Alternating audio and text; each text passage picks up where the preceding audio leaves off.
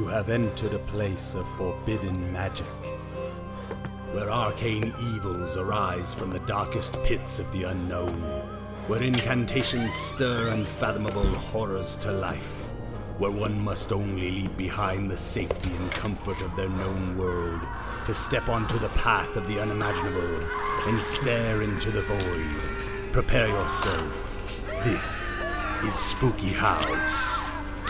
Ah!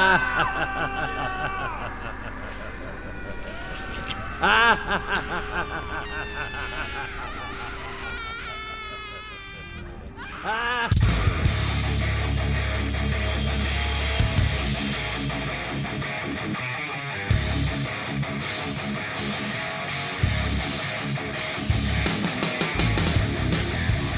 All right, everybody, welcome to episode 149 of the Superhouse Podcast. This is Andrew, as always, and I'm once again joined by Stefan Navius. Oh! And, as always, Matavius. Hello. And in this Spooky House episode, we will first go over, we will first bring back Spooky or Dookie, and then I have a quiz for these guys here. More on that later. And then after that, we're going to be doing a reaction to the Dark Phoenix trailer. And then after that, we will be doing our main segment, which is a review of Hold the Dark, which is a Netflix hidden gem of sorts. And then Maddie will also do a, quick rundown on some werewolf movies uh, to round out the episode. So, anyway, let's get first started off with bringing back a time honored classic, Spooky or Dookie. Take it away, Stefan. Okay, all right. Um, so we're just gonna go right into it, huh? So I gotta, you guys, I'm gonna tell you a story, and then you guys tell me whether or not it was spooky or if it was dookie. Um, I got all these from uh, the Graveyard Shift, with, which is a site that's run by Ranker.com, Nice. and they do really great lists of, you know, all different types of true crime, weird history, macabre shit. So uh, I found, uh, I got this off a list called 19, uh, 19 Scary Stories Scarier Than Any Movie or some shit like that. Um, I'll post the link. Uh, but the first story is called Bodies in the Road from user Aqua Buddha Loves You. okay.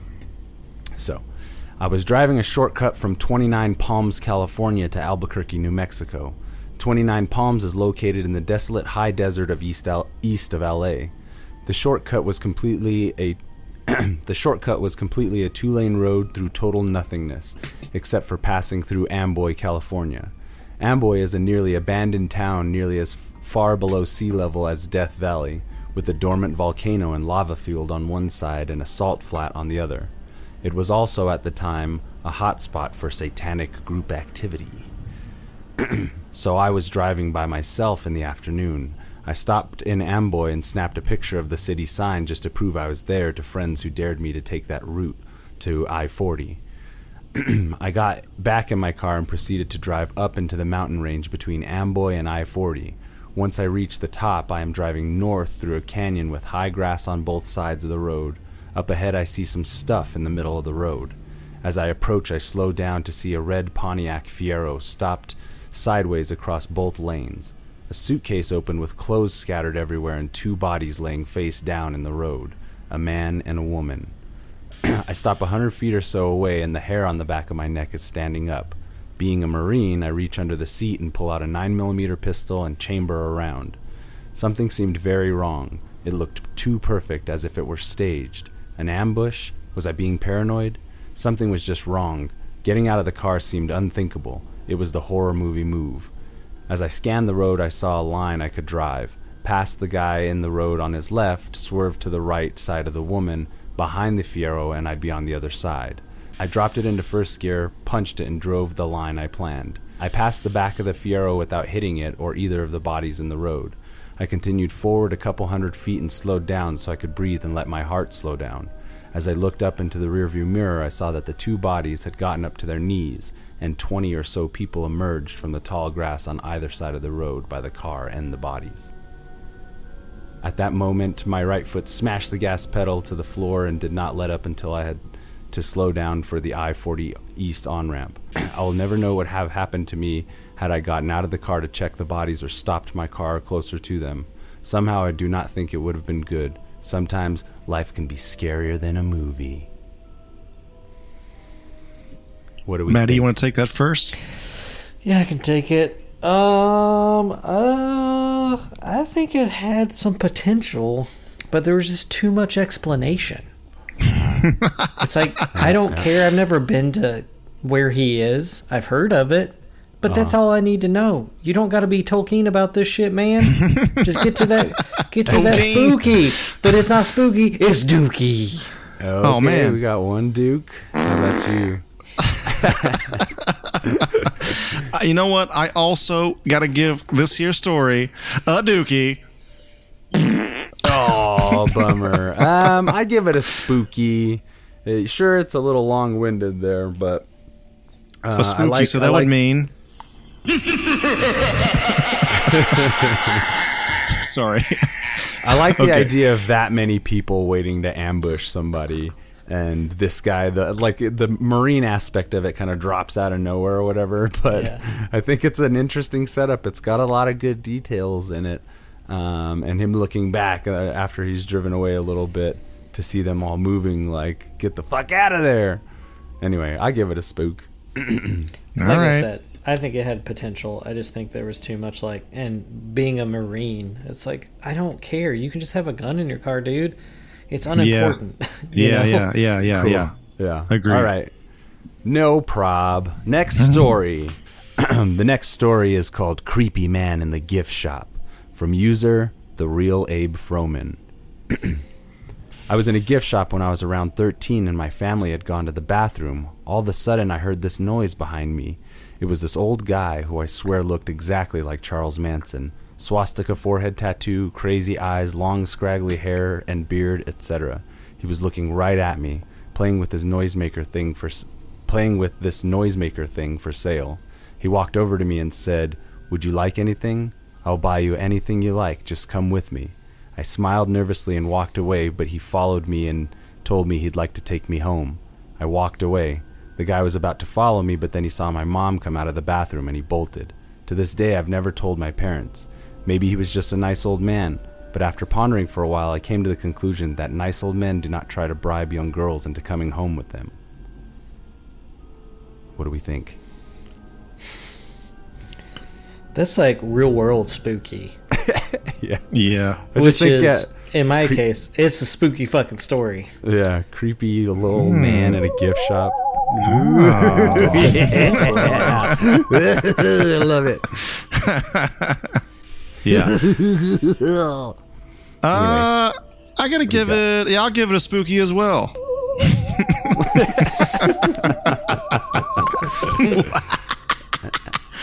How about you, Maddie?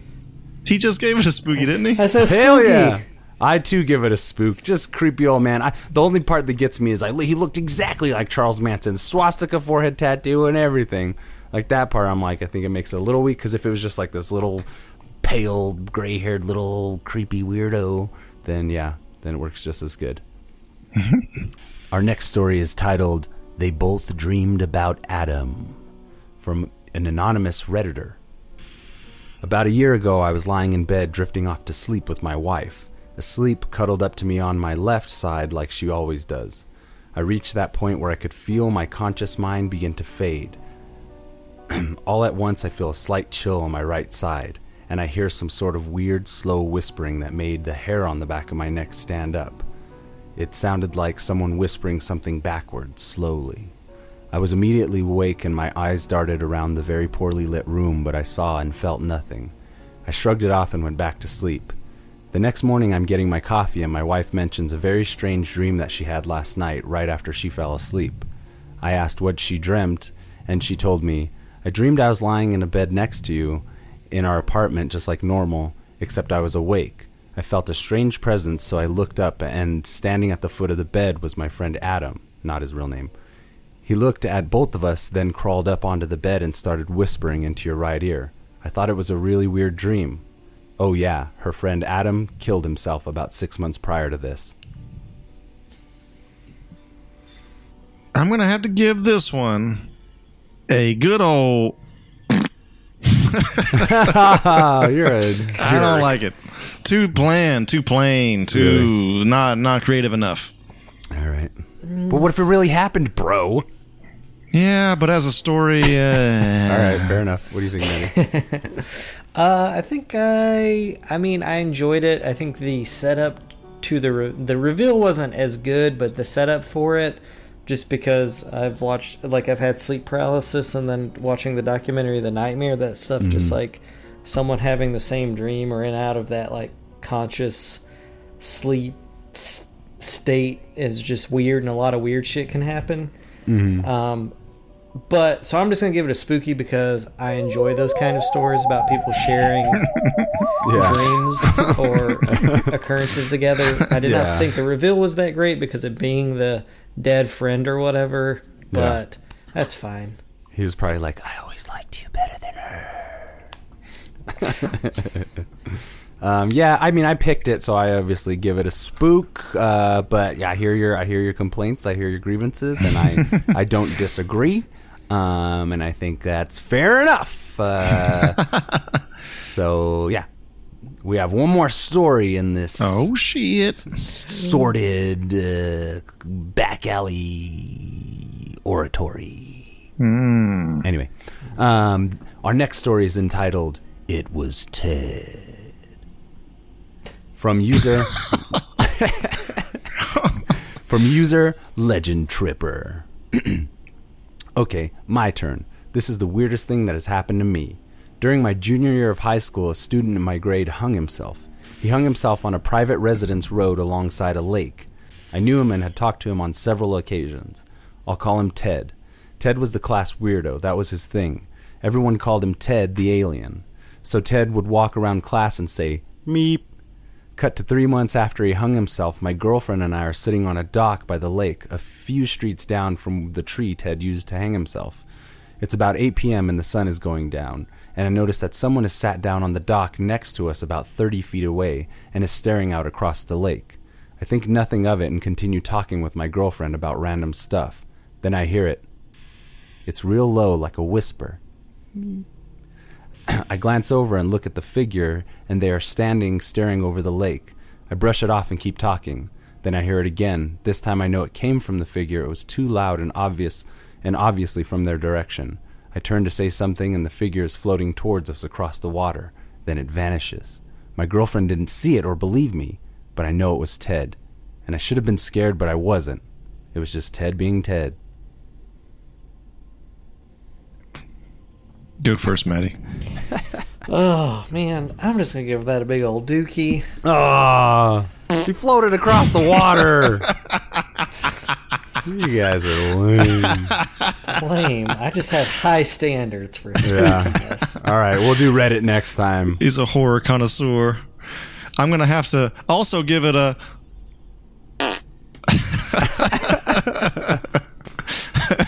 Oh well, I Yeah. tried. Tried pearls before swine. I'm gonna give it. I'm gonna give it Hey a man, I think I did two out of. I think I got. I enjoyed two of them out of four. four. Yeah. He All was right, more so- gracious than me. yeah, fair enough. And I don't only- think it's like I get why you like them. I just it takes a little more for me. Yeah. And the only thing Andrew is scared of is missing lunchtime. That's true. I mean, I am too. do I not mean, want to see the very monster he turns into when it's half past noon. If I'm, I'm scared of not getting my coffee before 9 a.m. That's me. Anyway, Okay. that was Spooky or Dookie for this edition. Uh, I'll try harder next time. Fuck yeah, man. That was still awesome, though, dude. Fucking Woo! yeah, Spooky or Dookie's back. Originally All right. brought to you by Johnson, but now we're taking the reins from them.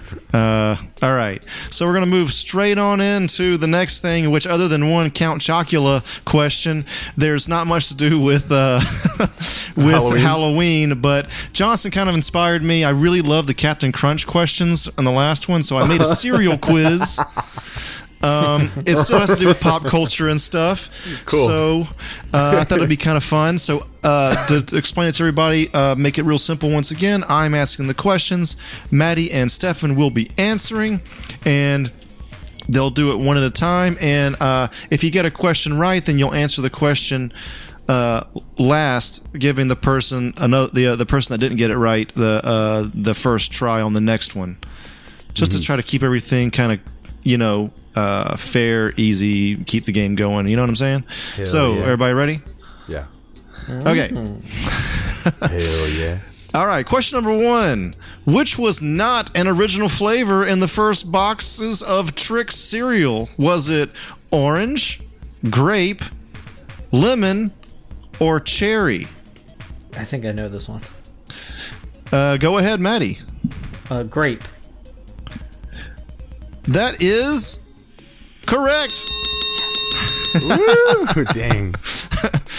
All right, one Because I for Maddie. remember, little story here. I remember I got Trix one time and the grape was not that good, and I took a bite and I was like, "What the fuck did Trix just do?" That's No one awesome, dude. consulted little Maddie about adding a motherfucking grape into the cereal. Yeah. I was really upset. Yeah, I wasn't a huge Trix fan actually. I, I, I could eat it, but I wasn't. It wasn't my go-to for sure. house. Love Trix. Oh Trix man, amazing. Kind of want some right now, but I am Add very it- stoned. A little bit of added info. They don't all have added info, but this one uh, does, and it's uh, Trix was invented in 1954 by General Mills, and the cereal contains 46.6 percent sugar. and the cereal's mascot is the Trix Rabbit, who debuted uh, five years later in 1959. All right. Second question. Love the factoids. Yeah. Um, which of these Kellogg cereals took 14 years to develop and was the company's first post World War II cereal? Was it Apple Jacks, Corn Pops, Frosted Flakes, or Raisin Bran Crunch? Go ahead, Stefan.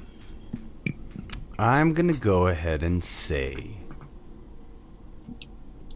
corn pops. Damn, you guys want to fucking Yes. roll, man. Baby. Corn Pops was introduced in 1950 and is one of the top 15 best-selling ready-to-eat cereals sold globally. That was my pick as well. Was it? All right. Yeah, because at, at Cracker Barrels they'll have like old like ads up and shit on the wall, and I just remember Yeah. seeing Corn Pops. I'm like, wow, I didn't really as just as many times as I go in there. I'm like, man, I did not realize Corn Pops was that old. But Dude, they're is. all pretty fucking old, and the mascots are not much younger. yeah. You know, it's it's pretty interesting. I could watch a documentary on this We're shit. just this is a cereal podcast now, so yeah, we're talking cereal. Awesome. I figured it was kind of on brand though, because we talk a lot about cartoons and shit. So Fuck fuck yeah. it. Yeah. And those cartoon characters, eh, it's all related. All a big so part. Of what makes us super here at Superhouse. True. All right, number question number three. According to the book Cerealizing America, which of these cereals has the highest amount of sugar per serving? Was it Honey Smacks, Alphabets, Trix, or Honey Nut Cheerios? And so Stefan got it first last time, so take it away, Maddie. I'm gonna go Honey Smacks. You guys are fucking killing it this time around, man. Cereal experts. Can you believe that? Uh, so Honey Smacks contains 53% sugar, dude. That's probably why I never like. I only had like a few. I remember enjoying it, but my parents wouldn't buy it for me a lot. Honey Smacks was a frog, right? Yeah, Yeah. That was an interesting cereal. It was like the candy corner cereals to me. dude, who knew we know this much about cereal? This should have been the podcast from the beginning. From the get go, yeah. I fucking love. Uh, Joey should be here because he's he still eats cereal like every fucking morning. I think. Yeah. um, go ahead, Stefan. I eat like granola and shit like that now. More like, I mean, it's still like sugary, but it's like pseudo healthier sugar. slightly, slightly better. Yeah. Or like Yeah. puffins, peanut butter, or panda puffs or whatever. I had puffins this morning. Actually, thanks, Trader Joe's. I love cereal, man. Yes. Yeah, I do keep too. Going. I'm glad this is fucking working out. All right. Which marshmallow shape was added to Lucky Charms in 1975? So a little bit down the road. Was it the horseshoe, the rainbow, the diamond, or the heart? And does Maddie go first this time? I go. I First. went first last time. Oh, so Stefan, go first. I'm gonna say the rainbow. Oh. Wrong. All right, Maddie. 70s and all. Diamond. That is correct. Oh, the fucking diamond, man. Wah, wah, wah. Uh, besides the Blue Diamonds edition, purple horseshoes were added in 1984, rainbows in 1992. The pink hearts have been. and- Yeah, the question was specific about 1975, I guess. The pink hearts have been an original shape from the beginning and the only shaped and colored marshmallow to survive all the changes. Dang. You'd have like a fucking hour long episode on the changes of fucking Lucky Charms. Dude, the history runs deep, man. I got this. I mean, I'm not. I I want to do it. We're doing a deep dive into cereals next. ready? Ready? I got this. Hearts, stars, and horseshoes, clovers and blue moons, pots of gold and rainbows, and their red balloons. That's newer, but yeah. Did you look that up or did you, you I memorize that? remembered it. Damn, that's pretty good, man. You know what you get for that? That's my new character, by the way. I'm stealing it from Tom Hiddleston.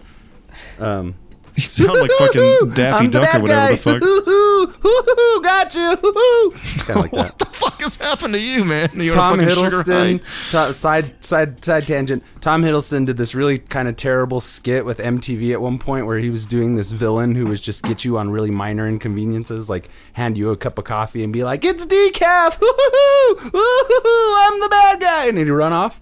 Um, so I'm gonna make it my own to make it better. But he's great. Nice. That's where I got that character from. And scene. Oh. Was that a real one this time? No. okay. Here we go. Question number five. Which cereal had the slogan Kid tested, mother approved? Was it Kix, Honey Nut Cheerios, Cheerios, or Cocoa Puffs? And Maddie first this time? Sorry, I keep forgetting. Yeah, yeah, yeah. yeah. Okay. Kix. Correct. I love oh. Kix, dude. I fucking loved Kix. That was going to be my next question, Yeah. which is not part of the the quiz here, but I I don't know. I they weren't like my favorite. I could eat them, but I wasn't into them. Stefan, did you like them? I always liked Kix with lead. It Lead. was a, it was a, it was a flavor they had for just a, a year when they're testing it out. Kick, Kix Paint with chips. lead. Kix with paint ar- chips. arsenic. just kidding. I like Kix. It was all right. It was my mom would buy it because it's like it was just slightly sweet enough to like. Yeah. All right, it's kind of fun to eat, but it's really basically just like Rice Krispies puffs. You know, like puffy corn pieces.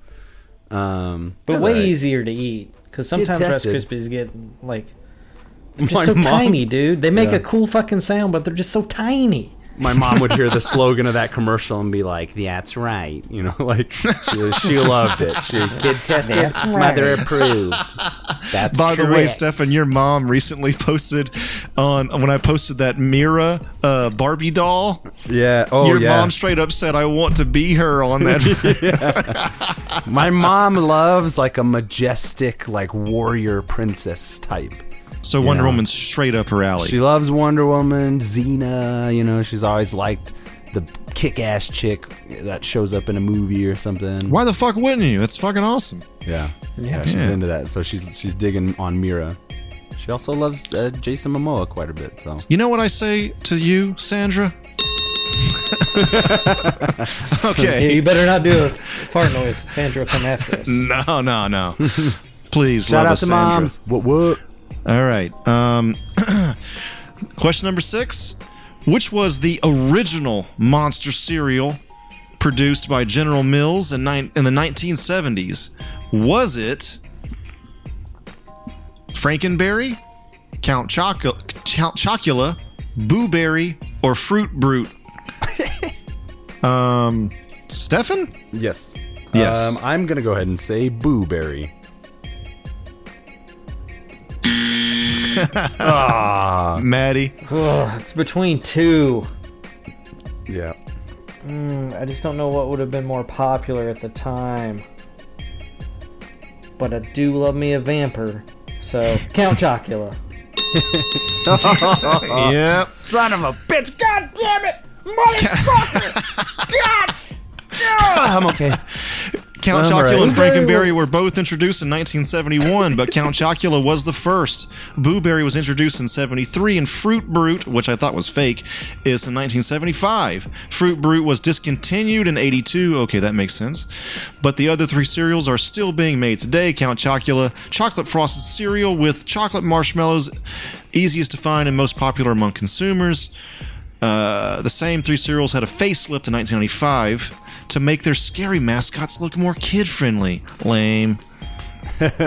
like, eat me. I'm good. I gotta say, man, I was I love cereal, but I wasn't a fan of the chocolate cereals. Yeah, me either. Yeah. No. Too much. It always felt dangerous. My mom's just like, too buying you chocolate. I'm not buying you chocolate or cookies for breakfast. But it says it's okay on the box. cookies for breakfast. Oh, that one was a man. long time coming. And then I finally had it, and I was like, "That's what everybody's been talking about." It's true. It's, it was not that good. I'd much rather just have a cookie and some milk. yeah, can I just have a fucking regular cookie? Should have listened to my mom. Yeah, like co- like cocoa puffs and all that. I just I just wasn't for me. yeah. I loved fruity pebbles. Yes, fruity pebbles, corn pops, apple jacks, cinnamon toast crunch. Those are my jams. Noise, noise, noise, noise. Yeah. All right. Moving on. Number seven. Sugar Smack's original mascot was who? Was it Smaxy the Seal, Sonny the Cuckoo Bird, Chip the Wolf, or Dig'em the Frog? Uh, Maddie. I'm just gonna go with Dig'em the Frog just because it was a it was a frog later on. So knew it, but I have no Stefan? idea. I think you're looking for Sonny the Cuckoo Bird. Wrong. Fuck! This is pretty was much it? a trick question, man. Uh, the correct answer is Smaxy the Seal. really? That's the one that I yeah. thought you made up. No, because the question was Sugar Smacks, not Honey Smacks. Oh, you fucking trickster! I believe some, somehow Sugar Smacks became Honey Smacks down the line and changed uh, and changed mascots as well. I believe that's how it works. So, yeah, that, that was this is probably the most difficult question in the whole fucking list. Um, we're already more than halfway through, but let's keep on going. So, question number eight: Chip the Wolf is the mascot of Lucky Charms, Frosted Flakes, Cookie Crisp, or Apple Jacks. Uh, Stefan. Uh, Cookie Crisp. That is correct. My main clue was that his name was Chip, as in Yeah. chocolate chip, as in chocolate chip cookie, as in Cookie Crisp, as in cookies for breakfast, as in Cookie Crisp. Mom, I need some Cookie Crisp. I also couldn't eat this one that much. I don't know what it was. Although I probably Yeah. liked it more than Cocoa Puffs. Cookie Crisp. I did like that though. That wolf could sing. Yeah, man. He had them pipes. Cookie Crisp. Baby. All right. Crazy Craving is the mascot of who? Was it, or of which cereal? Honeycomb, Frosted Flakes, Captain Crunch, or Cocoa Pebbles? Maddie. It was what was the name of it? Crazy Craving? Crazy Craving. Honeycomb. Amazing. Yeah, I remember those commercials Amazing. are great too. He was all like zip around. He's like, "Gotta give me some." Uh. This is not like a an actual impersonation of this character, but it's just what I remember. Right? He would like run through You and sound like. more like fucking Tasmanian devil, man. I guess you're right, but yeah, I remember this guy, and they had some cool 3D animation with these where he'd like tear around like in a tornado. I, I didn't ever know his name, I think. Yeah, me either. I, I loved Honeycomb was also one of my go tos, and I mm. don't think yeah. I knew that. So good. yeah, I didn't know he had a name either. He was just a. It's just I'm a getting force so of nature. right now. I want all the cereals. Okay. So, final question. Question number 10. What is the chef's name that makes Cinnamon Toast Crunch? Was it Wayne, Winston, Wendell, or Wyatt? Uh, is Stefan? Stefan's turn? yeah. Uh, okay, uh, I'm gonna go ahead and say Wendell. Yep. Yeah. Really good. And I hope you've been following at home because I haven't. who, who won this shit? Oh, I did. Yeah, I think Maddie Maybe probably did. Maddie, yeah. By I only got one margin. wrong. Nine questions. I got three wrong. Okay, so that would be Maddie, yeah. And you Sorry. should keep a tally, you son of a bitch. Dude, it is hard when I'm doing all the sounds and the sights I'll and keep a sounds and all tally. the fucking da da da do and all this. I'll remember to keep the tally next. What do I get? yeah, when the what is yeah, what is it? And tell him what he wins. You win 10 Oonga Boonga points. Oh, that's Wait, right. What is that tra- What does that translate Booga, to? booga. Oonga Boonga points translates into Superhouse coin, which then translates into Ripple coin, and by the time you get to actual dollars, it's about point zero zero zero zero zero eight nine percent of a cent. I'll take it. Oonga boonga, oonga boonga. It was funny in the last episode, Stefan, because you said "boonga boonga." it's like, Yeah. can I get some boonga boonga points? Bush? bunga points. Yeah. oh man, we have a good time here at Superhouse. That shit was so. We might even call man. it Super Funny House. Yes.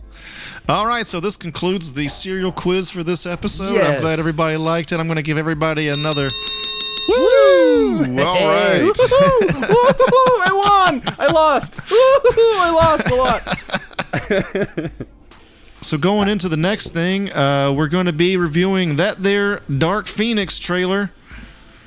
Let's get that fucking. Uh, This this is spooky and dookie. I'm scared for the There's a whole bunch of dookie is all I know. okay, so now we're going to review and probably take a big old dookie on that Dark Phoenix trailer. The Mansion. You think you can fix me? You are not. Professor X. It's that young one. So far, n- just normal shit you'd expect to happen. Yeah. I at this point I was really interested at you know the beginning of Jean and Charles. Charles's relationship. What did you do? I had to keep her stable. This pretty much looks hasn't. cool. Tra- this the X uh, Cerebro. That look hasn't changed since the beginning, right? Yeah, Yeah. pretty much. It's the binding element. Cool car crash. I'll give him that. Yeah. Didn't didn't see that. Terrible ass costumes. He That- looks great. I'll say that. I do like He's a great- James McAvoy as He's a great X. Yeah. You know, he also offered to play young Picard on the next on the Picard thing that they're Very making. cool.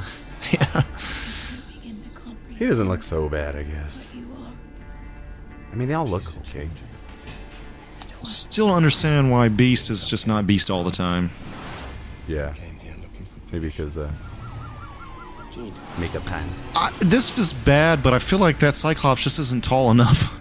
Yeah, he's a little short looking, It just throws me off.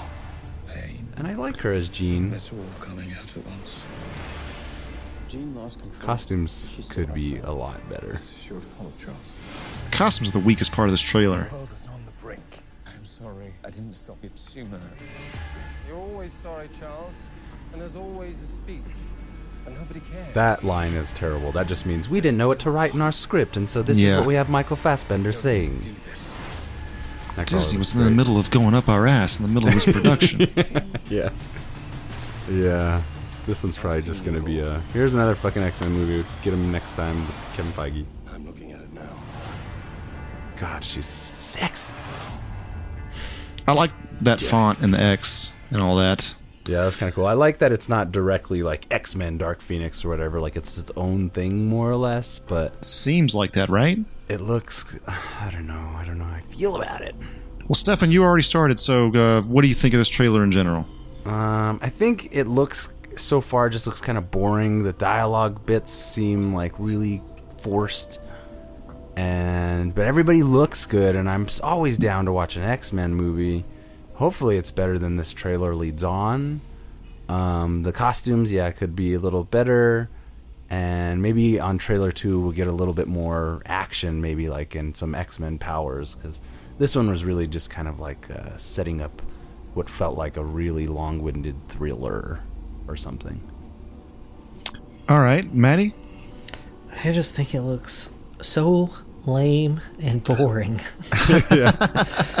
and it's just like I just don't think the Dark Phoenix thing should be done again. It just never seems to work out when they film it. Yeah. I just don't know why they decided to do this now. um I like I want X Men movies. I'm not saying I don't. I'm just ready for Marvel to get X Men back so they can make legit X Men movies. Because it's a bunch of people just thinking they can make some deep ass X Men movies when that's fine. You can put some of those messages into X Men. It's just like, man, but they just hark on that shit so hard in these movies. Like they forget what makes X Men fun. Like Yeah. this movie doesn't look like. I mean, I know it's a first trailer, but there's like no mutant powers really, except for Phoenix. It's just like, One Nightcrawler uh, teleport. yeah. Well, I mean, but ah, dude, I just, I don't know. I'm just ready for. I don't know who's directing this. That's how little I care. I was, uh, And you know, I do. I wish they would just call it X Men Dark Phoenix. People know- might not know what the fuck it is. seems well, like they're trying that- to Like the it's fly just casual like- viewer. At this point, all of them have had X Men in it. It just, yeah, I just kind of want it at this point. It is officially titled X Men Dark Phoenix on IMDb. Um, and it is directed by Simon Kinberg. Oh What'd yeah. Kinberg. Yeah, so Didn't Simon, he do the first Daredevil or some shit? He wrote. I mean, the uh, Dare, Daredevil on Netflix or no? He wrote Logan, The Martian. That's Drew Goddard. Um, Oh, he yeah. would pro- or no, he produced Logan. He produced The Martian. Produced the Fantastic Four. That was shitty. Produced Days of Future Past. Uh, he was a writer on Star Wars Rebels a little bit. He wrote X Men Apocalypse. He wrote the Fantastic Four. That was not that good. Yeah, he actually wrote Days of Future Past. Um, this means war with some fucking people. He write he wrote the Sherlock Holmes with uh, Robert Downey Jr. and Jude Law.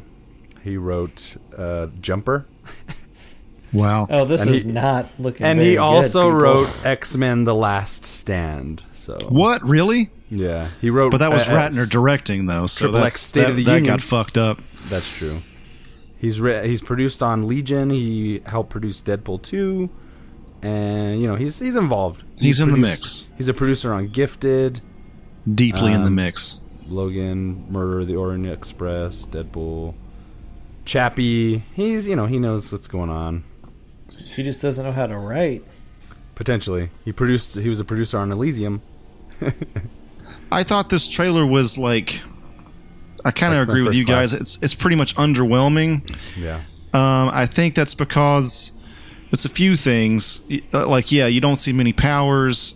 It nobody's having fun in it, and I know that Dark Phoenix is kind of a darker story, and you have to kind of be acquainted with X Men by the time you got there. But they have had like fucking twelve movies at this point, so I guess it's fine. Yeah. But um, I don't know, like. Like you guys know, we we've all we all have a history with this storyline because I'm Stefan. It seems like you've read the actual story. Yeah. I actually haven't. I started today on Comixology, um, but like when I watched this when I was a kid, I wanted. I actually wanted. I wanted to say this on the podcast. Um, it was the first time I had seen a character go through extreme emotion Oh, cool. on screen, and that sort of deeply affected me as a kid. And of course, I've seen it since then. But I like seeing Jean Grey go absolutely nuts and hysterical. Yeah. Like I was just so invested in these characters by that point, and then when we got to dark to the Dark Phoenix saga, mm-hmm.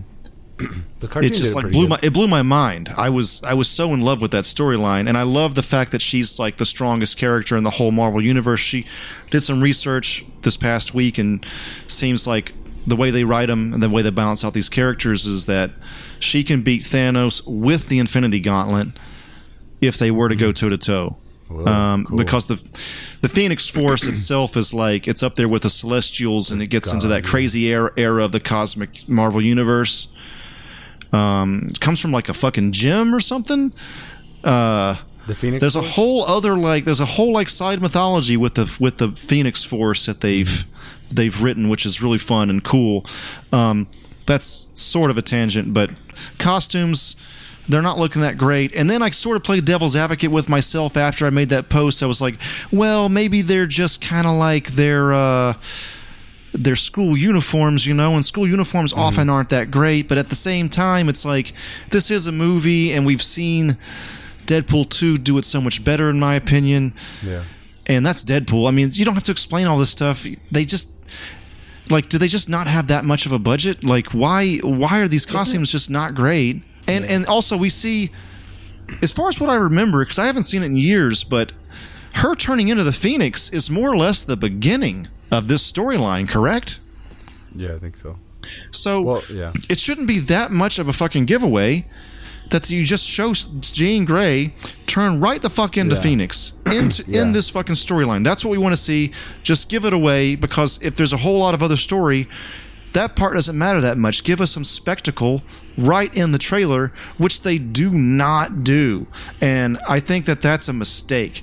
And I know that probably my other theory is that they might be wary of showing a girl go Super Saiyan in a trailer that's a Marvel movie, superhero, because Captain Marvel just was released.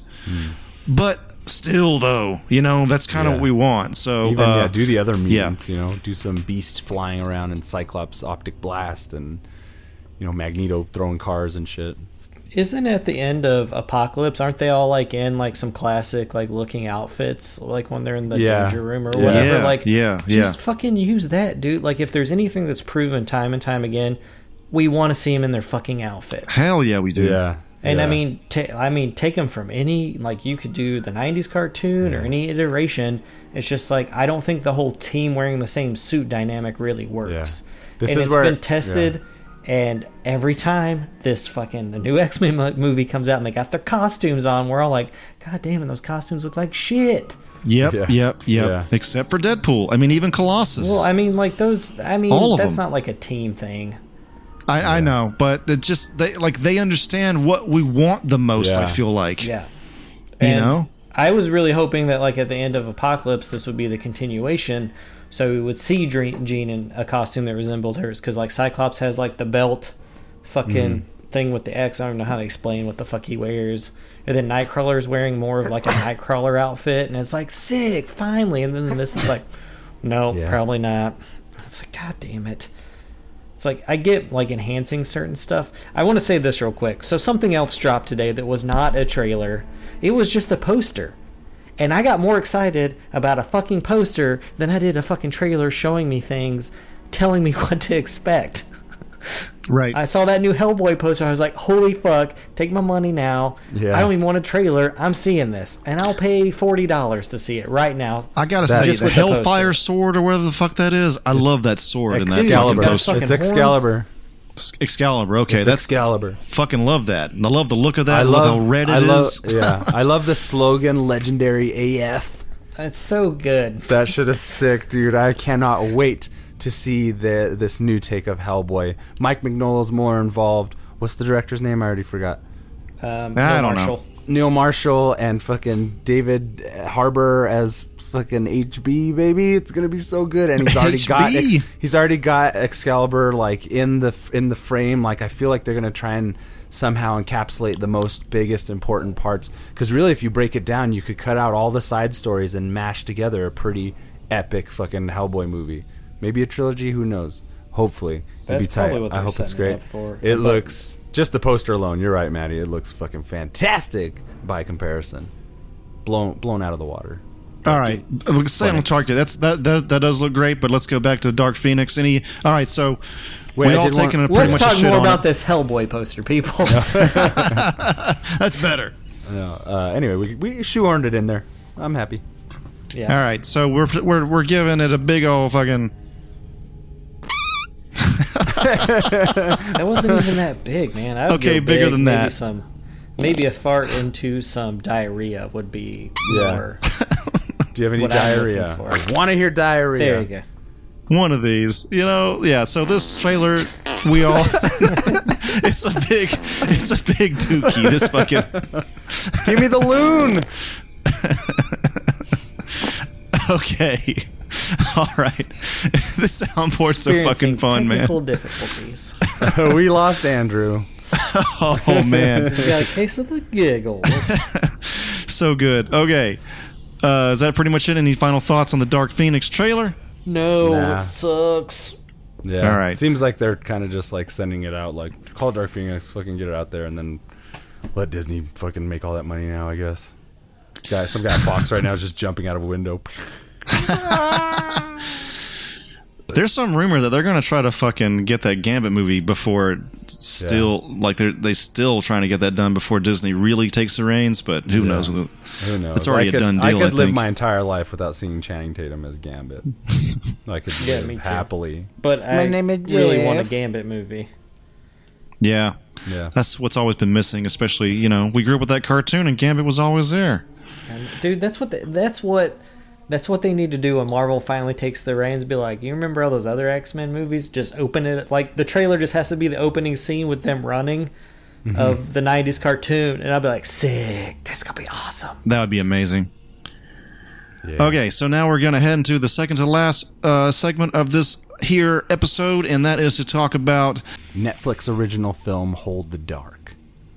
Yeah, great cast. So, Jerry Maddie, do you Vance. have like a normal format here, or Yeah, sort of. I feel like this movie kind of lends itself to for us just to kind of freeform talk, just because. I mean, the only other thing I can think is to break it down by big, huge plot things that happen. But I feel like Andrew probably has some questions. Stefan might have some, and I'm kind of. I've read the book and I've seen the movie.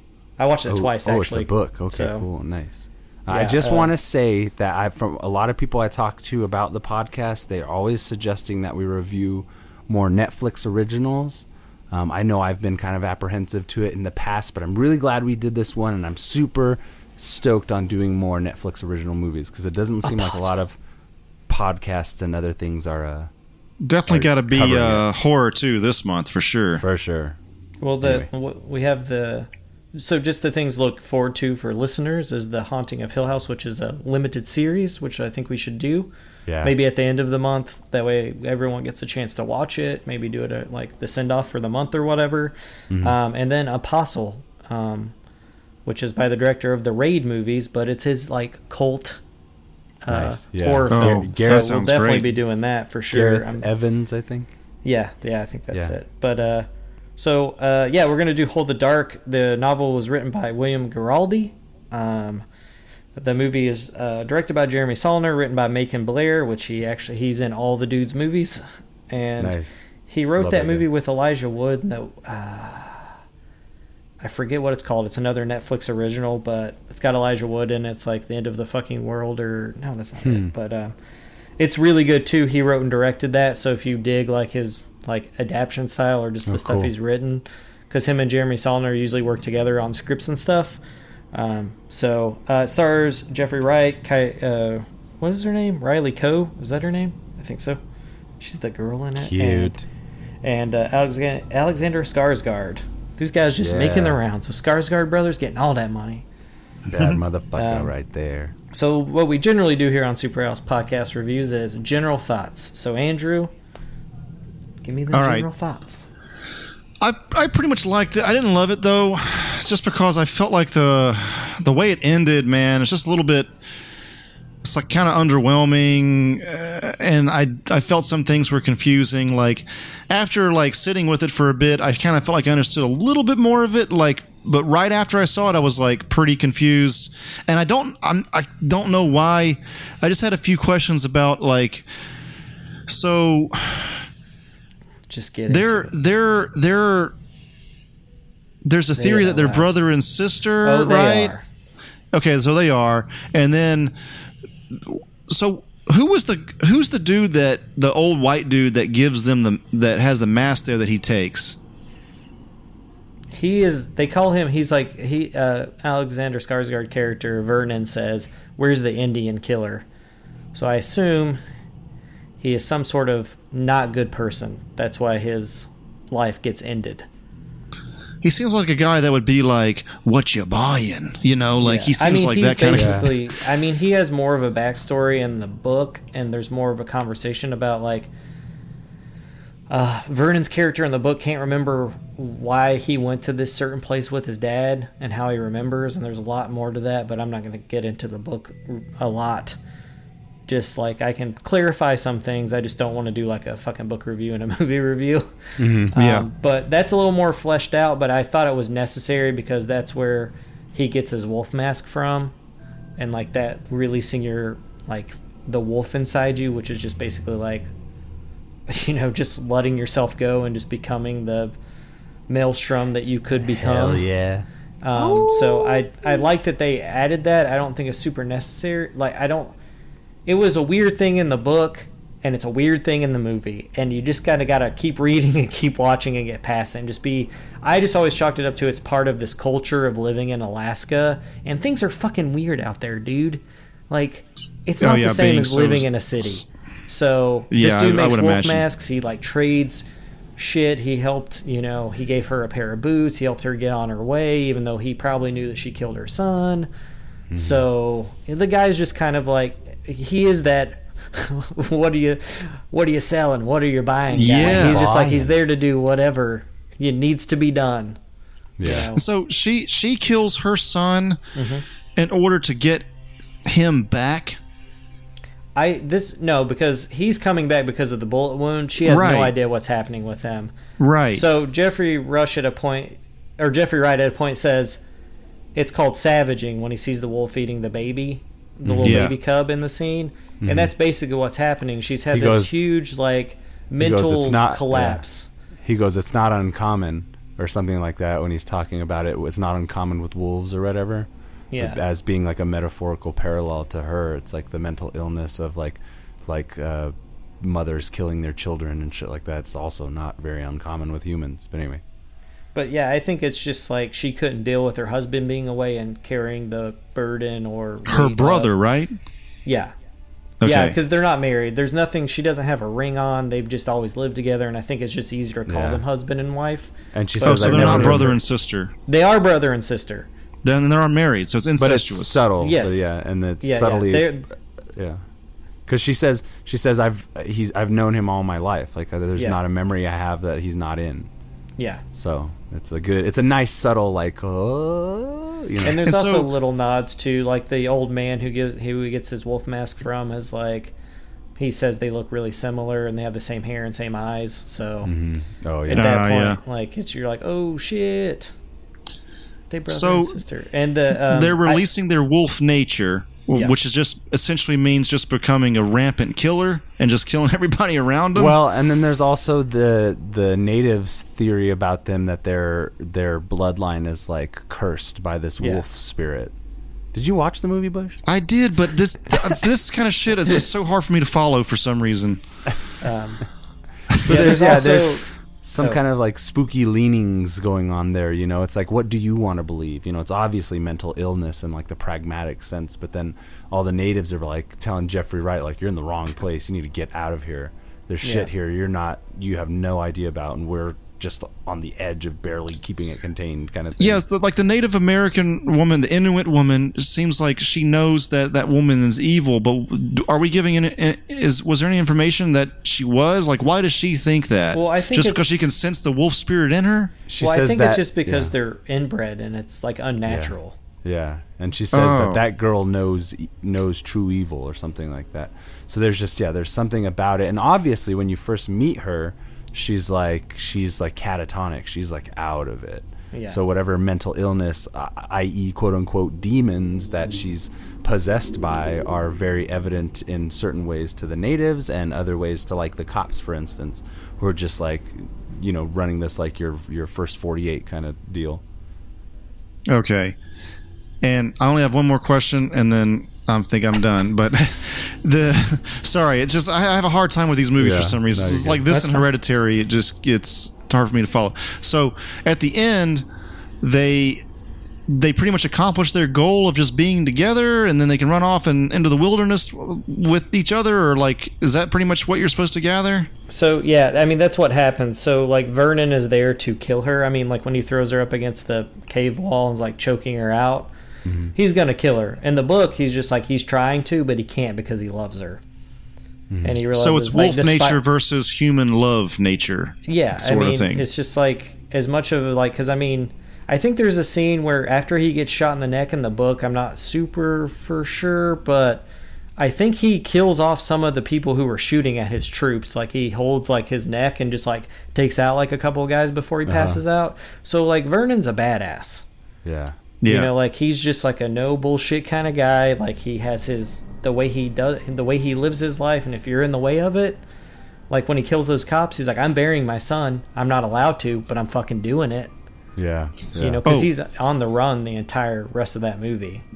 I had one more question. Sorry, just thought of this. So he finds the body of the son, puts it into the box, and then it seems like he's already into uh, the local religion there with the blood put in on the box and all that. So is he trying to bring the son back alive via this ritual? Like what exactly is that? It was burial rites. It was uh, it was like they're the natives because he was he, Vernon was really tight with also that one Native American guy and the other Cheon. Gian, yeah, and uh, they seem that they seem to be part of that same line of culture where, you know, your burial rites, you're burying your blood, you know, you're you're writing your name in whatever language it is, or his name or something, and just it's a ritual, you know. okay, so it is just basically a funeral of sorts. Yeah, yeah, putting the putting the boy to rest because all this time he's been stashed away in some house. And the father should do that, and or somebody blood related should do that in their in that tradition, and more than you know, likely. yeah, Uh, yeah, Okay, I d- thought that was going to be more supernatural the whole time I was watching it, and nothing, nothing ever, nothing much ever happened with that, which is not a big deal. I just, just didn't like that's this. That's another thing this movie does is that it's really like goes against, eh, not goes against. A lot of it takes a lot of turns you don't expect, and people Yeah. die unexpected times yeah. and shit like that. So that was really good. And final comment: the uh, that that shootout scene was fucking awesome. Yeah. I love He that gets his scene. fucking jaw blown off. Nuts. Yeah, I, I fucking love that scene. All right, I'm done. Stefan, your general Yeah. thoughts. Um, Or whatever. Yeah, yeah, yeah. yeah. Sorry, I hijacked that shit. I that's uh, no, I really enjoyed it. The cast was great. I love the locales. The nature was beautiful. Um, uh, I read like some of the blurb, but really not too much. Kind of went in fresh. I saw that there was wolves in it. I'm like, I'm in. Um, and then you know, uh, Wolfie. Ale- yeah, ooh, ooh. Uh, so Alexander Skarsgård is just amazing. He's just such an amazing person to watch act. And this character was like, I feel like there could have been a little bit more dimension to the way that he was represented in this. Um, somehow, Which maybe character? just uh, to uh, Vernon. Oh, he's. I would just say in the book he's played. Uh, just real quick comparison to book to movie. It's a great. It's a great adaptation. Like Okay, it's he's played that way. There is He's- more yeah. backstory of like with him and his father that explains a little more. Yeah. But I don't really think you needed to do much flashback in this movie. I think you would have just ended up being more lost. And I think Yeah. like the journey is better without some of the flashbacky stuff that you Vernon goes through. But Yeah, for sure. I think the only flashback that you needed was when he's there talking with his kid. yeah, and uh, even though I don't like the kid's delivery on the line, like "don't lie" or whatever, it's like it's it's interesting because you know you're talking about Vernon being this like no bullshit type of person. Like his progeny is also the same way. It's like don't fucking Yeah. bullshit me about this. He's like I'm gonna get a gun and kill people as soon as I can too, Dad. It's just in our blood, you know, which also lends even further to that idea of them being like this this wolf. Um, you know, in the Inuits' eyes, this wolf demon spirit, but also something genetic or some kind of like mental illness that runs through their, uh, or just like a thread of violence that just never died off from the old west in such a place so remote. You know what I mean? So there's still like this like kind of like outlaw nature to the way they because they fucking fuck those cops up, man. They do not Yeah. give a fuck. So it's like true outlaw shit, you know. Um, and uh, Jeffrey Wright, amazing as usual. Really, really just an awesome actor. The whole time he was out there in the wilderness with, you know, the hat and the jacket and the boots on and everything. I was just like, this motherfucker was Basquiat, you know, like this motherfucker's on on Westworld and and uh, Yeah. what other movies was he in? Ride with the Devil, and you know, he's just such a badass actor, versatile character actor. Love him. This was such a good role for him. And I like how he was like a badass during that shootout. He was hiding just as much as the other kid, but the the other kid when he got shot up and stuff, and then he felt like he needed to help. Uh, but he he's a bit more of a strategist, I guess, or is familiar with being in tense situations in like hunter mode, tracing wolves and stuff. So, um, yeah, that whole scene was just unreal, fucking brutality, but just so beautiful in a way too, just like unending and well made. I just love this guy's movies so much. And what else could I say? Uh, Uh, yeah, it was. I love the I love the the introduction and then the stark contrast into the desert, and you get that little bit of him at war and stuff, and then he's going home, and to see how this person who's perfectly acceptable to be a mass murdering psychopath because that's your job, and then when you get back to the world, it really shows how. Um, you know, maybe there's a small undercurrent thematically of you know soldiers coming back and still needing, you know, to to to kill or be violent or whatever, um, and uh, and it's like on so many levels it has all these different layers you know somewhat of a horror film great crime film a thriller it dances on being supernatural and it's you know it's the cops and stuff their investigation of it is really great to follow. This guy's making the best coen brothers movies uh, right now you know uh, the Coen Brothers have that good one, that that one that looks pretty fun coming out. But at this point, their shit is kind of like a caricature. it seems like, but that's a whole other discussion. Um, Jeremy Saulnier, Hold the Dark. I really enjoyed it. It was really meaty. It was weird. It was kind of scary, and I, I I will take more of this, please. Thank you. I mean, Stefan basically said it. Um, yeah, I would. I ended up seeing that this was his new movie, and then that it was based on a novel. So, and I was like, sick. I want to read this before I see it, which I don't know if it's always a good idea, but I can't not do it because I'm just like, oh, I want to know, like, just to see how well it is adapted and stuff. And like after like kind of reading the synopsis of it, I'm like, oh, this kind of sounds up my alley. Like these wolves kill children in this town. That's all I need to know about. Let's Yeah. go, let's read this book. Um, I was very surprised when like the casting came out that Jeffrey Wright was the main character because he's a white dude in the book. So that was pretty sick.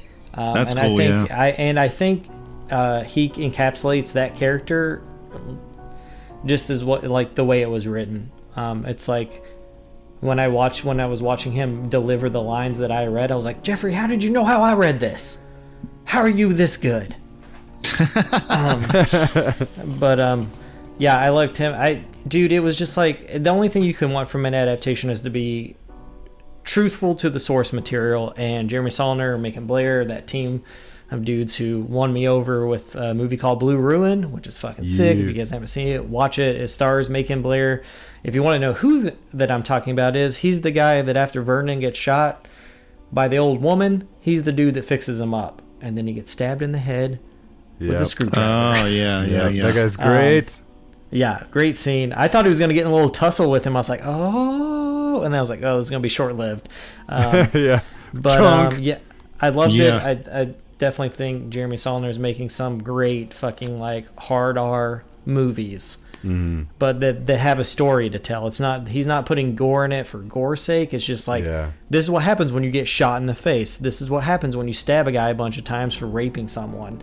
You know, it's just like there's blood everywhere. um, and uh, I, I like that he doesn't shy away from like he just goes for it. And I was kind of before he started this, I feel like in all of his movies, there's always one scene where you're like, you can you can cut away now. Oh no, we're still going. Okay, um, but uh, like uh, Green Room came to mind when they like Anton Yelchin's arm gets cut up. Um, you know, just like there's Ugh. always that scene where you're like, oh my god, pull away. Like he's really good at setting up that tension. Uh, He's the really good, shootout yeah. that Andrew was talking about, like that's like when I read it and then when I saw it, I was like, God damn it, you guys were just like fucking on. Like you read that book, you knew what was happening. Wow. Like it's kind of set up the exact same way. Uh, it, it's a little longer in the book and a lot more happens, and I don't think he takes out as many dudes as fast, but to like kind of get you because I feel like the movie at some point dips in these kind of slow moments, but it's really good because the stuff that gets you right back into it is this like ultra violent, Intense, like, yeah. s- it's intense stuff, and that was like a great scene to be like, oh, are you dozing a little bit? I just shot a guy's jaw off with a fucking high caliber caliber machine. Like I don't know what the fuck Yeah. that thing's called. yeah. That's how much I know about guns, people. Um, You That were, thing was you were on ridiculous. point. High caliber machine. It's armor armor piercing too, right? yeah. Boom, boom, boom, boom, boom, boom, boom, boom. Yeah. But and I love how realistic it looked. I mean, that's how I would imagine if armor piercing rounds were hitting your body. Ugh, it man, would that look. was Um, scary. but um, yeah, I I loved it. I thought it was really good. I think I think a thing when you read a novel and then you go watch the movie is like you have these high expectations. I think they were met, but you can never like kind of get over like as you're like flipping pages, you know, uh, to get to the next moment. Um, I don't think you can really capture that in film, but I think it's a great movie. uh, I definitely like. You got to see this movie, dude. This guy's gonna be. He's gonna get a franchise, and then everybody's gonna go.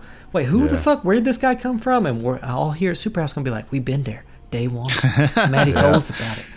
Fucking in. Like, I would love to see this guy get like. Uh, yeah, I, I don't know. I what. mean, I don't even know what he should get, but if I, you know, like something cool needs something to dark, something. Yeah, I meaty. mean, I think he'd make a fucking cool Constantine movie. That'd be Uh, cool. Yeah, I could see that. he'd make a great hundred bullets.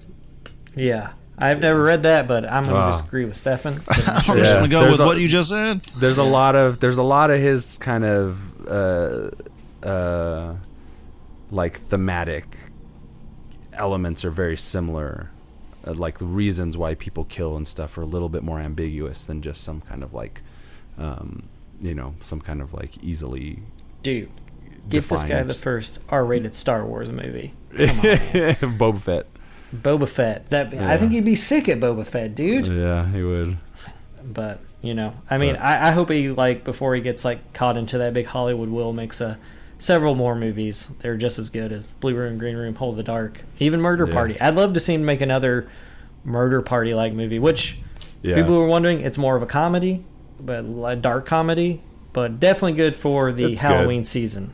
Yeah, it's a fun little super low budget movie, and it, he already exhibits how good of a director he is in the, that first that first outing. Yeah, And it's a good commentary against like uh, pretentious hipsters. That's fucking awesome. yeah. I actually had a question from a friend because I was talking about this movie, and I should have said this earlier. But also a listener. He does listen sometimes. Uh, so Sometimes I'm not here we go. answering. um, he's definitely listened before, and so here it is. Um, question from a listener: Do you think it was a curse on that place making him evil because he was heroic overseas? Take it away, Maddie.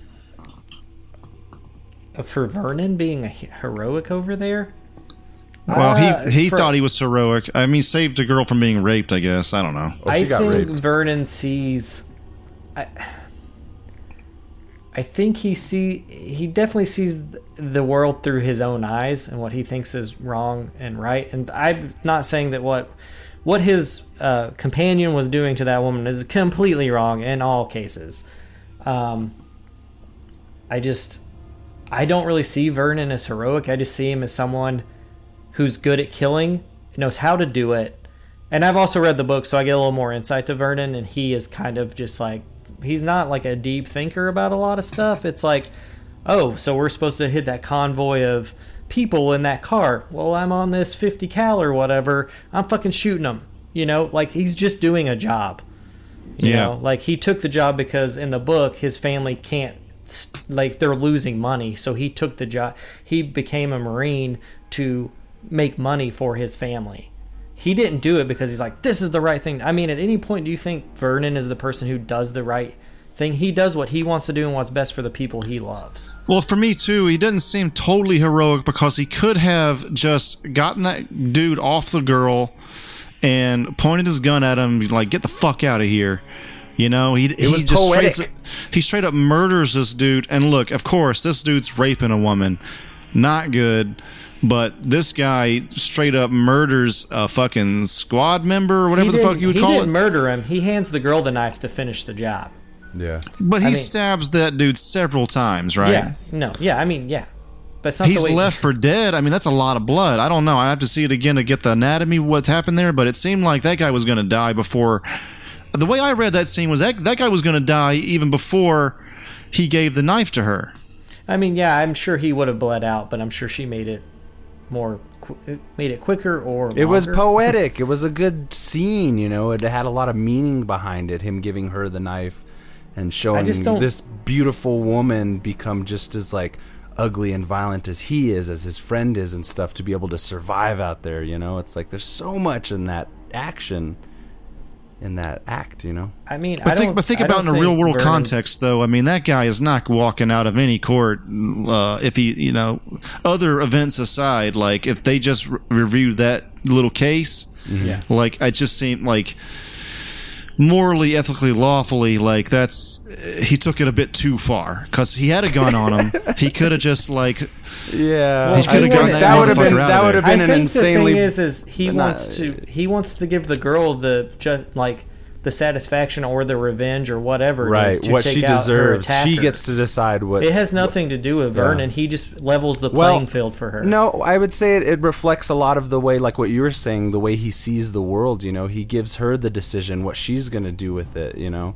in that way to be like, what do you think is right or wrong? see. I read, but I still read this a bit differently because he doesn't just stab him once; he stabs him like Yeah, they're not fucking like that. five Well, dude, that dude's a fucking marine, and that's Yeah. just a girl. We don't know what her background is. And he made no- he leveled yeah. the playing field for her. To I get guess her that's what it is. revenge. and I don't know. nothing, nothing about what he's doing is heroic necessarily. And I think they're trying to paint that picture too of these like military occupations and conflicts that are going on.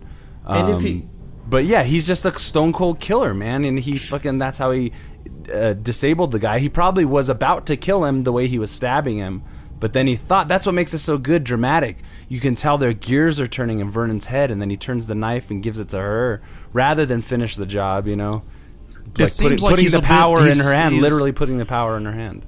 Like whenever he's in the convoy and he shoots and the other guy's like taking selfies and, and like having a good old time he's just like stone faced Yeah. like kind of not into it. So it kind of seemed to me in that scene before you get to the rape scene it, it, it kind of felt like they were trying to show him as more of a like he's definitely does not like war and this is not fun for him he's just doing it you know? And hmm. maybe he's good at it but he doesn't necessarily love it but then we get to to this thing where he's like straight up stabbing motherfuckers and giving knives to Yeah, I don't know it's just like yeah. it showed a little totally different not totally different but a kind of a different side Yeah, I mean, in he's two scenes back to back He's definitely both those scenes, his introduction and that scene, and every other scene he's in, paint him as like a monster. You know, Yeah. and there's nothing to answer your friend's question. I don't think there's anything that was alluded to or intended to feel as heroic in any of those scenes. okay That'd be my answer. all right Yeah, I mean, I think even if you did see that scene as heroic in his time overseas Mm-hmm. as heroic, I think that goes out the window when he shoots the two cops for just trying to console him about his kid. I mean, Yeah. and I think that's Yes. like if you had any doubts of his character, Yeah. That sets the straight. Like you're not supposed to like this guy. Yeah. This is not a good guy. You don't want to be friends with him.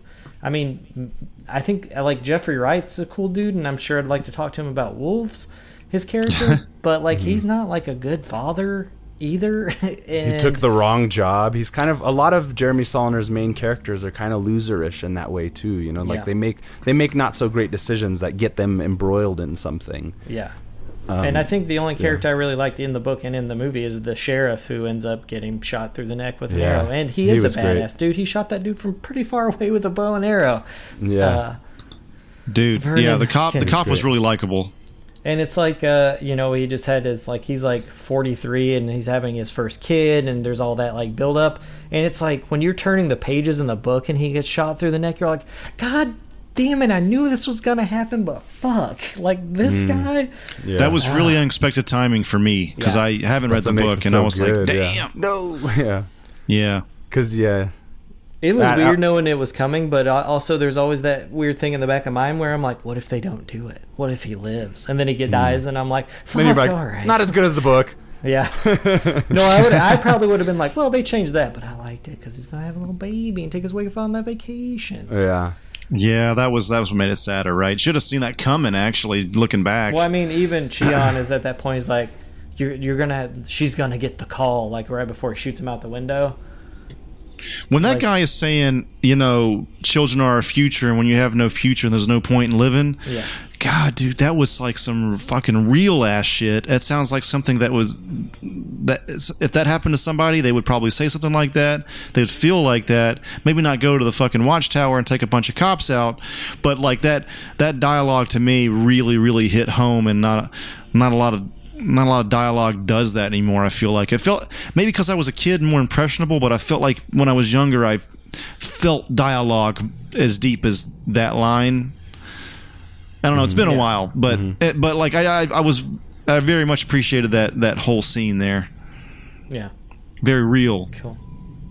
Um, well, I just wanted to say something about like Vernon's character and his motivations and things, and the ending.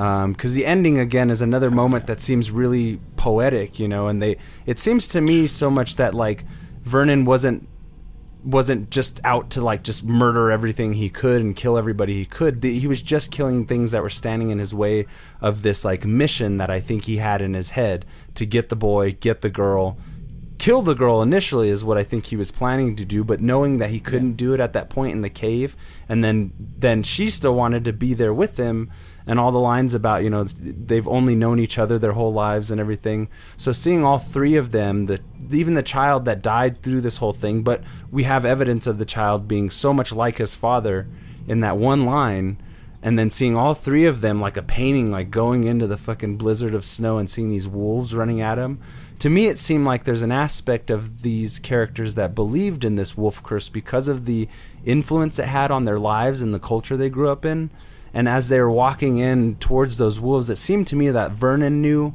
the the girl knew and potentially the kid but the kid's dead. He's just part of their blood. But they knew that the only way to break this curse and stop all the death was to take this curse back to the wolves. That's what like i saw. And seeing those wolves run at him and then it just cuts away and like you know kind But, of but why is he trying to kill her at all anyway? Just because he's trying to be the I alpha think- wolf? No, I think he was trying to kill her partly because there's that line again, like you know about like wolves going eating each other. You know, it's about the young in the movie or whatever. But the idea of wolves eat cannibalizing one another, I think there's something about like you know he he was going to kill her because she she went she went to she did the act of killing the boy and i think he, as a father he was angered you know in this real world kind of sense. But then when he couldn't do it they she even knew. She she wanted to die. She was you know if jeffrey wright would have strangled her when she came to snuggle up next to him and killed her and gone with what she was doing she would have very well been you know just as happy to die that way the way that her son died um, and then the way she was expecting to die, I think, by Vernon, and Vernon not being able to do it, it seemed like there was this unspoken agreement between the two to like end their lives this specific way and go back to the wolves. All That's, how I, that's how I read it anyway. That was all I wanted to say. I, I thought it was fucking fantastic. I'm going to go with that. Um, in the book, they just. Uh, do you want to know what happens in the book to Vernon Yeah. and his wife? Yes. Uh, they just like survive and live out the rest of their days. Uh, Fuck his yeah. You get more of uh, stuff about his father. Like they Oh, would go hunting sequel. together, and then um, he would like out in the wilderness of Alaska. They would make these like pits that he would Mm-hmm. just store food in, and they basically just live and like build something out in the middle of nowhere so no one can find them. cool. And they like move around for a little bit. A happy Like ending. I mean, I guess. I mean. I love a I, I happy did ending. like the, I did like I did like the way that they decided to end the movie with that like because I like the way you described it, Stefan. I like that more than knowing that they like Thank you. that they just like Yeah. because they just live the rest of their days. I mean, in I- this kind of Yeah. weird fucked up relationship, but I thought it was a beautiful film, man. yeah, like let's do them in deeds. Indeed, indeed, indeed. Sure. Andrew, how many indeeds would you give this? I got to give it a 6.5. Um, maybe the lowest out of this group I'm feeling like, but I give I'd give uh like Green Room I'd give like an 8.5. This 6.5, I don't know. It was it was good. Like great some really great scenes, but ultimately, yeah, just not something that's going to stick with me for a long time, I guess. So, yeah. Uh, Stefan, I'm gonna give this whole Hold the Dark movie. Uh, I want to say a solid seven on this one, and I know that's just seems like just only above Andrew's, but I think Andrew enjoyed it enough. And for me, I think the seven. Well, you know what? You know what? I'm gonna go seven point five. My bad. I'm gonna say seven point five here because I really enjoyed it. I think it's a really solid flick. At times it gets a little slow. Um, but like Maddie was saying, it wakes you up, and I do feel like I'd watch it again. I just want to be kind of conservative with my ratings, but I really, really enjoyed this movie. Um, I love this director. Seven point five. nice. Uh, I watched it twice. Um, Nice. well, I watched it once and then I put it on again because I was just like, I'm just gonna put this on while I, I want to see the shootout scene again. Yeah. Well, I just I feel like it's weird taking in a movie you've read the book too. I just it's a different kind of experience. So I just wanted to make sure I was like fully on board board with the way I felt about it the first time, but I didn't really need to like reading the book then watching it and then like paying attention to it. And the second time when I would just kind of like look up from time to time while I was working on something. Um, I feel like I got the I got it all. T- Maddie got it. He took it all in. Um, I how I I will say that I enjoy Blue Ruin more. If I had to put them in order of what you should watch, um, but they're a lot harder to find. Oh, I, Murder Party is on Netflix, so if you want to watch something before you go into Hold the Dark or after, just to get a feel for them, Hold the Dark and Murder Party are on Netflix now. But uh, Blue Ruin really blew me away. I put Green Room number two because I fucking love punk rock. Uh, number three, Yeah, yeah. I would do Hold the Dark, and then number four, I would do Murder Party. Um, and that's not any like I just think out of those three films, murder like out of those four films, Murder Party is probably the lesser one, less budget. You know, some of the acting's good, some of it's not so good, some of it's overacting, kind of leads itself to it. But I really think the film, like when he made Blue Ruin, that's like the film that he wants to make, and I feel like Murder Party was kind of just a fun idea some of his friends had, and they're like, "Well, let's just make it a movie. I'll throw money at that," and it's like, oh, "Okay, I guess I'll direct it," kind of thing, you know. Um, But um, yeah, man, I would give it. I think I'm gonna give it an eight out of ten. Indeeds, um, Yeah. I really enjoyed the experience. I liked the book a lot. I thought it was a really great adaptation. Um, I think everyone's performance in it is solid. I will agree, and I've read other reviews where it does get slow, and some people don't think it needs to be like a two-hour because I think it's like two hours and nine minutes or something. Um, doesn't need to be that long, and I'm sure they could have trimmed some stuff down. But I definitely think like some of those shots of just the Alaska wilderness that he might have focused on just a minute too long is like it's kind of worth that journey, man. Like there's not a lot of movies shot out there. You I know, love that those um, and the and the like the little Cessna scene too. I I, Yeah. I love that shit. Any kind of shots like The that. nature great. was amazing. The, the locales Yeah. were fucking beautiful. And I love the idea of just like they actually instead of just having Vernon come home and tell you that he was in Iraq or wherever, they did that stark contrast of like here's white to like Yeah. the blazing hot, like the cold cold to the blazing hot sun, and it's Yeah. you know this. The, I think it says a lot for the character that he looks comfortable in both places. Kind of just gives you more about like who he is. If, like I can adapt to anything if it's what I have to do to survive and get back to people I care about. You know, in his weird, fucked up sort of way of how he cares about people. He doesn't seem like he's the most affectionate guy. No. He probably doesn't want to be little or big spoon. I want to sleep on my side of the bed. I'm Little getting or Big sleep. Spoon. I I'm forgot sleeping about for that. sleep's sake. Because I need it. Um, Jeffrey Wright was was um, he's always amazing. Yeah. I like watching him in any movie, Hell yeah. any show. yeah. Hell yeah. I mean, he's amazing in it, and I just thought it was like I just I was like, oh, so you know, the main character that you like follow into this world is, you know, oh, cool, it's a black guy. That's cool. You don't really see that. It's usually like a white guy that's hunting down stuff. And then when I read the book, I was like, it was a white guy. You're a genius, Jeremy Saulnier. You just chose an actor because he's fucking good for the role. Not because he matched the book or whatever. So Perhaps he just had the best audition. Hmm. yeah, that's what they say anyway. They got that Netflix money. But but um, cool. Yeah, I mean, I think it's great. I think everyone should be like watching it. If you're just like, there's nothing on Netflix. Yeah. It's called Hold the Dark. Fucking watch it. It's good shit, baby. I do. I agree as well. We should be doing more of these, uh, like Netflix hidden gems. So uh, maybe we, we'll Yeah. start. We're gonna like implement this more and more. And uh, you guys listening out there, please drop us a line on any one of our social medias out there and try to fucking you know tell us what you want us to watch, and then we'll watch it and review it. You know Yeah. what hidden gems cool. need more uh, exposure and shit. You know what I'm saying? yeah. Speaking of hidden gems, Oh shit! Segue. Um, so I did something a couple episodes back where I just uh, chose some movies that I like uh, for the uh, the spooky season, the Halloween season, because it's not just one day, people; it's all month long. Um, so my subject today will be werewolf movies. I know there's not a lot of good ones. We're gonna do werewolf movies. I know there's not a lot of good ones. There's a lot of really bad ones, um, and most people just watch The Howling and American Werewolf in London, which those are both classic werewolf movies. If you haven't seen them, watch them. I'm not telling you not to, but if you love them and you don't watch three other movies that I find very cool and up to par with those films, I mean they're under it, but you know.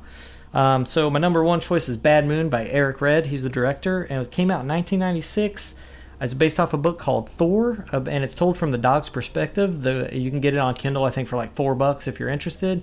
But it's awesome, and while the acting is not great in this movie, um, the relationship between how much that German Shepherd hates the guy in that fucking werewolf suit makes the movie all that more believable because that dog wants to rip that werewolf apart. Um, so that's why I really like it because it's I don't really focus on the human characters. I'm more worried for the dog and like, um, so I it's one of my favorite werewolf movies. The werewolf costume into it is fantastic. It's I don't think it's ever been done that well. I think the transformation scene isn't that good, but the whole outfit is just kind of terrifying. Um, number two. Uh, we were talking about Neil Marshall earlier because he's making that new Hellboy movie that looks sick just from a poster. People, I've not seen anything else. He made a movie called Dog Soldiers where some uh, British elites get trapped in a wooded area and werewolves are after them because they were soldiers before. So sick. And it's just they have this big fight out in an old farmhouse and it's awesome. And you don't know who it's kind of like the thing at points because you don't know who's going to turn into a werewolf because they have been attacked by them when they get to the house. So it's like who's going to be who? Are the werewolves outside? It's fucking awesome. And they even have machine guns and it doesn't really help them uh, and then my third pick is late phases. It used to be on netflix. I think you can watch it on amazon prime now or Hulu, Great name. Um, but it is um, it's about a retired like Vietnam vet, army vet, something who is blind now. His son drops him off in this like kind of like a community town that like people can look after him while his son has to like work in the big city or whatever. Just so happens some of the town's folks are fucking werewolves. And he's Nice. blind, which adds a cool dynamic to it, but he's also like been living with blindness for a while. So he's like kind of a badass with it, like he knows what's going on. I he's not perfect, people. I mean, he falls, Blind Fury. I mean, when a werewolf's after you, you're gonna fall down some steps. Um, yeah, it's basically that with werewolves. Uh, I will say, I'm not super stoked on the werewolf design, but it is very interesting, and I think the concept of like this blind man trying to protect this community of older people by himself against like three or four werewolves is a very cool concept. And at no point was I bored during it. Story good, design bad. I mean, yeah, it's just an interesting design. It's not what I would have done, but it is Yeah. a cool werewolf movie, and it's kind of misleading because on the front there is like a full wolf head, so you're like, oh shit, I'm getting like full on guy turning into like a wolf that walks like a man kind of thing, which is my favorite werewolf design. I'm not a huge fan of the Wolfman design. I mean, I'll take a werewolf movie wherever I can get it. Um, but those are my three picks. And if you've never seen the Ginger Snap series, which I think within cult circles they're amazing, you should watch all three of those, even Yes. the one that puts them back in time. But I figure a Out lot of of these, people. what's the number one? I just I like to simplify it real. Bad like, Moon, dude. Bad Moon Bad is my Moon. favorite All right. werewolf movie. Hands Yeah, down. Bad right. Moon's sick. It does. It does everything I needed to do. And it ends with the titular song title by Clearwater Revival. So good. It does. Nice. But that's my uh, off the beaten path horror films, y'all. Nice. Awesome. Hell well, of a this was a job. fucking awesome first edition of Spooky Spooky House Woo, yeah, this baby. year. Oh. I think this is Super House's favorite time of the year, and Yes. Halloween's not just one day; it's all month, baby. Oh, yeah. Bang, chicka, wang, wang. So yeah. All right, everybody, that was episode 149. One of these days, we're going to stop counting these episodes in all of our episodes, but we still have fun with it. So, yeah, it was yeah. episode 149. Why, stop? Why stop, right? Yeah, I guess it's tradition at this point. This is Superhouse episode 1452. and we're old. and we're still deep diving in Hasbro. All right, um, so- but uh, yeah. So uh, once again, check us out on Patreon, p a t r o Nope, that's not it. P A T R E O N dot com slash Superhouse Podcast. On there, you can uh, find our little donations. The lowest one is a dollar, and um, there's uh, a few other tiers on there for you to check out. And then also, we're on pretty much also other social media as well Facebook, Twitter, Instagram, all that stuff, YouTube as well. And we also have shirts at redbubble.com and teepublic.com. That's T E E public.com and we can send you our logo if you want and you can buy a superhouse hat on capbeast.com that's c-a-p beast.com and i think that's it i am thunderwolf lives on instagram and thunderwolf drew on twitter and what you got stefan Uh, I got a whole lot of nothing. This is Stefan of the Superhouse Podcast signing off of Superhouse Podcast. This is Maddie signing off. Bye. spook see ya This is Stefan from the Superhouse Podcast. Be sure to check us out on Patreon, on Facebook, Twitter, Instagram, and any other godforsaken social media outlet that we that we should be floating on. We are basically on all social media, yeah, all social media. mainly Facebook and Twitter and Patreon. Check out the links in the description. We have uh, a lot of uh, cool goals uh, set up on our Patreon. Like if you donate a dollar, you'll be able to uh, give us a topic for us to talk about, and we'll talk dope. about for maybe an hour or more. Who knows how long it'll take? And that's pretty tight. That's the coolest thing, Wait, we're on the internet? That's pretty good. if you and we don't, can make money. What? if you donate a thousand dollars, you get full frontal nudes. We haven't set that up, but it's a possibility. you give us a grand, who knows what'll happen? Check us out. I'll do that. I'll do that. You get to go on a date with one of us for ten thousand dollars. But you pay for everything. you get to have your way with Maddie for twenty thousand dollars. I'm a- Million, I'll give you Joey for a weekend. For thirty thousand dollars, we'll help you hide a body. Check out our Patreon. Superhouse Gigolo Project. 2018. Links in the description.